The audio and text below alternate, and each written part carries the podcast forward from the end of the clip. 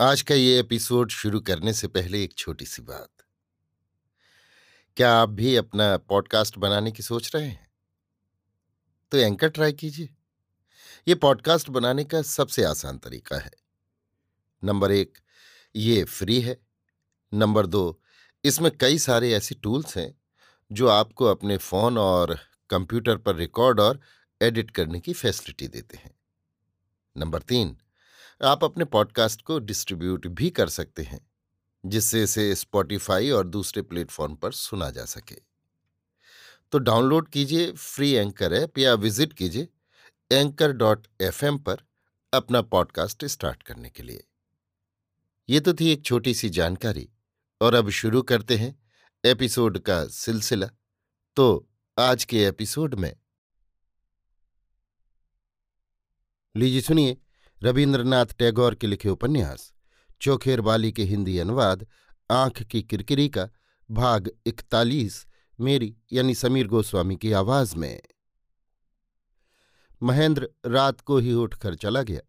ये सुनकर राजलक्ष्मी बहू पर बहुत नाराज़ हुई। उन्होंने समझा, आशा की बेवकूफ़ी से ही महेंद्र चला गया है। राजलक्ष्मी ने आशा से पूछा, महेंद्र कल रात को चला क्यों गया? आशा ने कहा मुझे कुछ नहीं मालूम, माँ। राजलक्ष्मी ने सोचा, ये भी अभिमान की बात है। उन्होंने नाराजी के साथ कहा, तुम्हें क्यों मालूम होने लगा? उससे कुछ कहा था तुमने? आशा सिर्फ़ नहीं कहकर चुप रह गई। राजलक्ष्मी को विश्वास नहीं हुआ।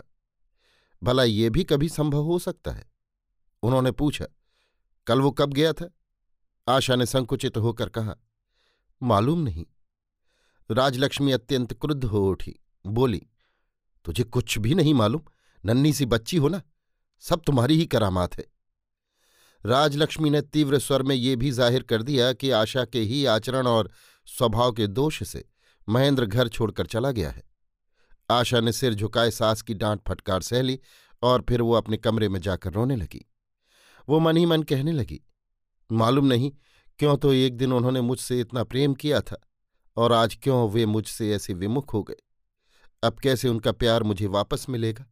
सो भी मैं नहीं जानती। जो आदमी प्रेम करता है, उसे कैसे खुश किया जाता है, ये बात हृदय अपने आप ही बता देता है।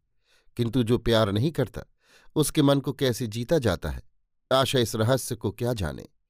जो आदमी और किसी से प्यार करता हो, उससे लाड़ प्यार वसूल करने की चेष्टा करना विडंबना मात्र है। इससे बढ़कर लज्जा की बात और कुछ हो ही नहीं सकती। आशा से भला ये कैसे हो सकता है? शाम का वक्त है। ज्योतिषी जी और उनकी बहन घर पर आई हुई हैं। राजलक्ष्मी ने लड़के के ग्रहों की शांति के लिए इन्हें बुलवा भेजा था। उन्होंने बहू की जन्मपत्री और हाथ देखने के लिए ज्योतिषी से अनुरोध किया। इसके लिए उन्होंने आशा को भी बुलवा लिया था। दूसरों के समक्ष अपने दुर्भाग्य की आलोचना के संकोच से अत्यंत कुंठित होकर आशा किसी तरह अपना हाथ निकालकर बैठी ही थी। कि इतने में राजलक्ष्मी को अपने कमरे के सामने वाले दीपहीन बरामदे में किसी के जूते की दबी हुई आवाज़ सुनाई दी। मानो कोई दबे पाँव भीतर चला जा रहा हो। राजलक्ष्मी ने पुकारा, कौन है? कुछ जवाब नहीं मिला तो उन्होंने फिर पुकारा, कौन जा रहा है? इतने में चुपके से महेंद्र आ पहुँचा। आशा खुश क्या होती? महेंद्र की लज्जा देखकर लज्जा से उसका हृदय भर आया। महेंद्र को अब अपने घर में भी चोर की तरह आना पड़ता है। खासकर ज्योतिषी जी की बहन की उपस्थिति से उसकी लज्जा और भी बढ़ गई। सारे संसार के आगे अपने पति के लिए जो लज्जा थी, उसका दुख आशा के अपने दुख से भी ज़्यादा बढ़ गया। राजलक्ष्मी ने जब धीरे से कहा, बहू, पार्वती से कह दो महन की थाली ले आवे। तब आशा से रहा न गया। उसने कहा, मैं लिए आती हूँ। घर के दास दासियों की दृष्टि से भी वो अपने पति को बचाए रखना चाहती है। इधर ज्योतिषी और उनकी बहन को देखकर महेंद्र भीतर ही भीतर अत्यंत क्रुद्ध हो उठा। उसकी माँ और स्त्री देव की सहायता से उसे वश करने के लिए इन अशिक्षित मूढ़ों के साथ बैठी निर्लज भाव से षड्यंत्र कर रही हैं। ये महेंद्र के लिए असह्य हो उठा। इस पर जब ज्योतिषी की बहन ने अत्यंत मुलायम स्वर में महेंद्र से पूछा, अच्छे तो हो बेटा? तब फिर महेंद्र के लिए वहाँ ठहरना ही मुश्किल हो गया। कुशल प्रश्न का उत्तर न देकर उसने माँ से कहा माँ, मैं जरा ऊपर जा रहा हूँ।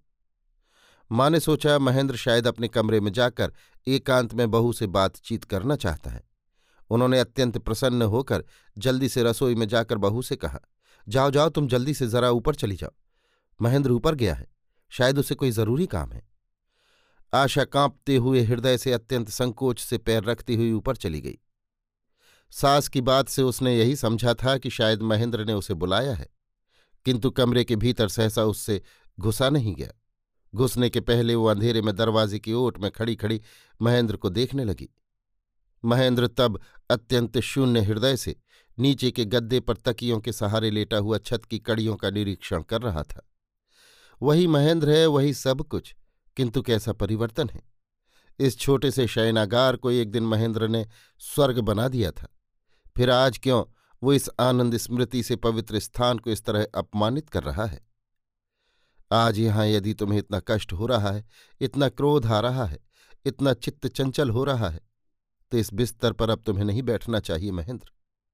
यहाँ आकर भी यदि तुम्हें पहली की वे परिपूर्ण गंभीर रातें, वे सुनिवेड़ मध्यान्ह वे आत्मविस्मृत कर्म विस्मृत घन वर्षा के दिन, दक्षिण वायु से कंपित वसंत की वे वे वहल संध्याएँ वे अनंत असीम असंख्य अनिर्वचनीय बातें याद न आए तो इस घर में और भी अनेक कमरे हैं, वहाँ चले जाओ। अब इस छोटे से शयनागार में एक क्षण के लिए भी तुम्हारा रहना व्यर्थ है। इस तरह के नाना विचार उसके मन में उठने लगे।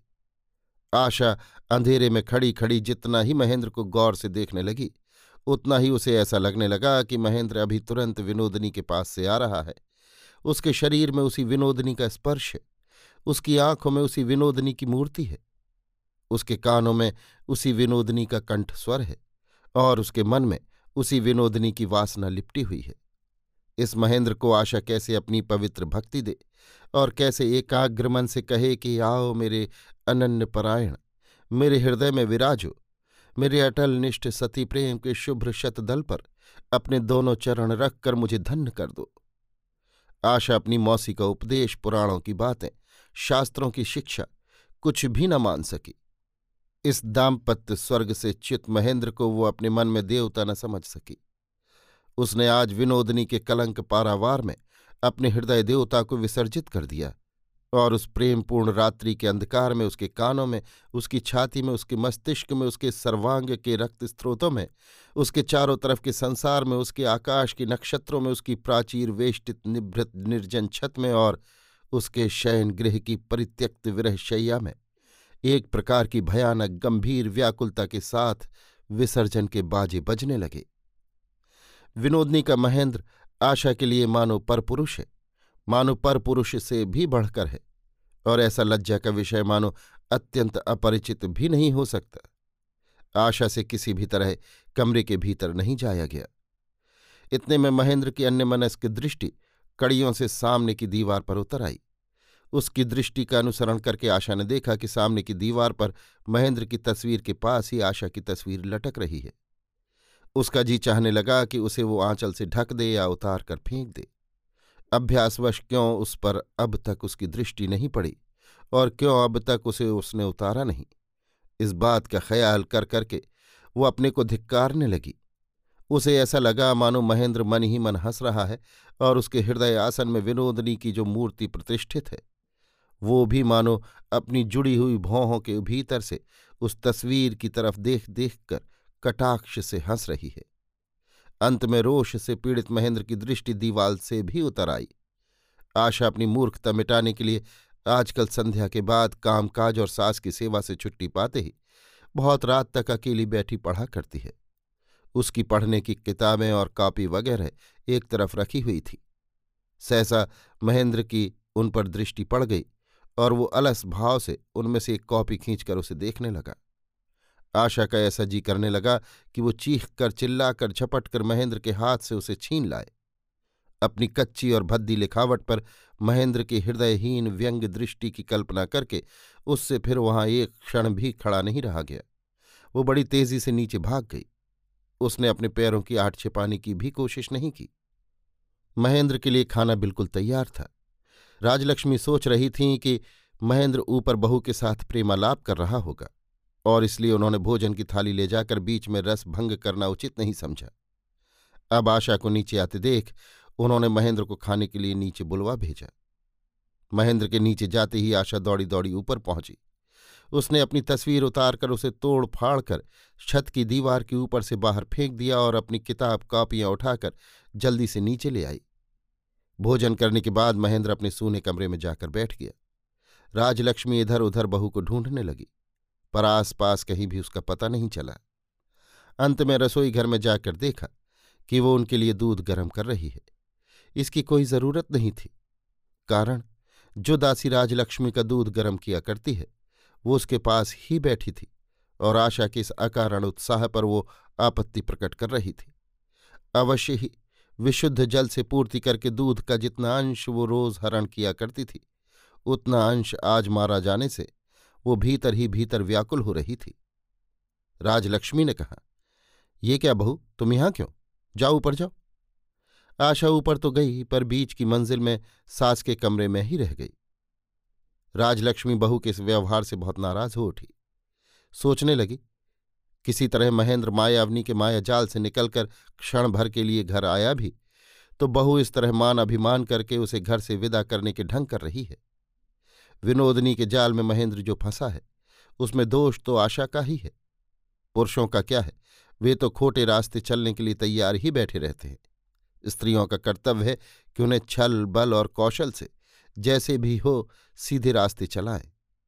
राजलक्ष्मी ने तीव्र भर्त्सना के स्वर में कहा, तुम्हारा ये क्या ढंग है बहू? भाग्य से पति घर आया तो अब तुम हड़िया सा मुँह बनाकर ठनगन दिखाने लगी। आशा अपने को अपराधिनी समझकर, अंकुशाहत चित्त से ऊपर चली गई और मन को दुविधा करने का मौका न देकर एक सांस में सीधी अपने कमरे में जा पहुँची। दस बज चुके हैं। महेंद्र चिंतित मुख से पलंग के सामने खड़ा हुआ अनावश्यक लंबे समय तक मशहरी झाड़ रहा था। विनोदनी के प्रति उसके मन में तीव्र अभिमान का उदय हो रहा था। वो मन ही मन कह रहा था, विनोदनी ने क्या मुझे अपना खरीदा हुआ गुलाम समझ रखा है, जो आशा के पास भेजने में उसे जरा भी दुविधा आशंका नहीं? आज से यदि मैं आशा के प्रति अपने कर्तव्य का पालन करने लगूं तो विनोदनी किसके सहारे इस दुनिया में खड़ी रहेगी? मैं क्या इतना ही अपदार्थ हूँ कि कर्तव्य पालन की इच्छा करना मेरे लिए बिल्कुल ही असंभव है? विनोदनी के आगे अंत में क्या मेरा यही परिचय रह जाएगा? मैंने श्रद्धा भी खो दी और प्रेम भी नहीं पाया। मुझे अपमानित करने में उसे जरा भी दुविधा नहीं। महेंद्र पलंग के पास खड़ा खड़ा प्रतिज्ञा करने लगा। विनोदनी की इस स्पर्धा का वो प्रतिवाद करेगा, और जैसे भी हो, आशा के प्रति अपने हृदय को अनुकूल करके वो विनोदनी के द्वारा किए गए इस अपमान का बदला लेकर ही रहेगा। आशा के कमरे में प्रवेश करते ही महेंद्र का अन्य मनस्क भाव से मशहरी झाड़ना बंद हो गया। क्या कहकर आशा से वो बात शुरू करे? इस समस्या का हल करना उसके लिए अत्यंत दुरूह हो उठा। महेंद्र ने सूखी हँसी हँसते हुए सहसा जो बात उसकी जबान पर आई कह डाली। उसने कहा, तुम भी आजकल मालूम होता है मेरी तरह पढ़ने में मशगूल हो रही हो। तुम्हारी किताबें, कॉपियाँ अभी जो यहाँ देखी थी, वे कहाँ गईं? उसकी बात सिर्फ़ बेतुकी ही सुनाई दी हो, सो बात नहीं। उसने मानो आशा को थप्पड़ सा मार दिया। मूढ़ आशा जो शिक्षिता होने की कोशिश कर रही है, ये उसकी अपनी गुप्त बात है।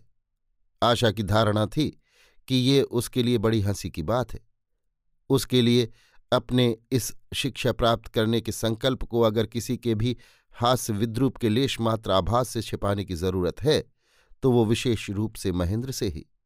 उसी महेंद्र ने जब इतने दिन बाद अपने प्रथम संभाषण में हँसते हुए उसी बात की अवतारणा की तो निष्ठुर वेत्राहत शिशु की कोमल देह की तरह आशा का संपूर्ण मन संकुचित और व्यथित हो उठा।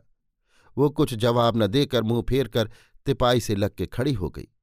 महेंद्र भी मुँह से बात निकलते ही समझ गया था कि उसकी बात ठीक संगत और समयोपयोगी नहीं हुई, किंतु वर्तमान अवस्था में उपयोगी बात क्या हो सकती है, ये भी उससे तय करते नहीं बना। बीच में इतनी बड़ी क्रांति हो चुकने के बाद पहले की तरह कोई भी सहज स्वाभाविक बात ठीक नहीं सुनाई दे सकती थी और फिर अभी हृदय भी बिल्कुल गूँगा बना हुआ है। कोई बात कहने के लिए तैयार ही नहीं।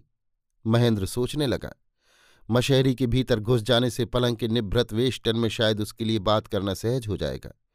ये सोचकर महेंद्र फिर अपनी धोती की लांग से मशहरी का नीचे का हिस्सा झाड़ने लगा। नया अभिनेता जैसे रंगमंच पर प्रवेश करने के पहले उत्कंठा के साथ नेपथ्य द्वार पर खड़ा खड़ा अपने अभिनेतव्य विषय को बार बार मन ही मन दोहराता रहता है। महेंद्र भी वैसे ही मशहरी के सामने खड़ा खड़ा मन ही मन अपने वक्तव्य और कर्तव्य की आलोचना करने लगा। इतने में एक बहुत हल्का सा शब्द सुनकर महेंद्र ने मुँह फेर कर देखा। आशा कमरे में नहीं है। अभी आप सुन रहे थे रविन्द्रनाथ टैगोर के लिखे उपन्यास, चोखेर बाली के हिंदी अनुवाद, आँख की किरकिरी का भाग इकतालीस मेरी यानी समीर गोस्वामी की आवाज़ में।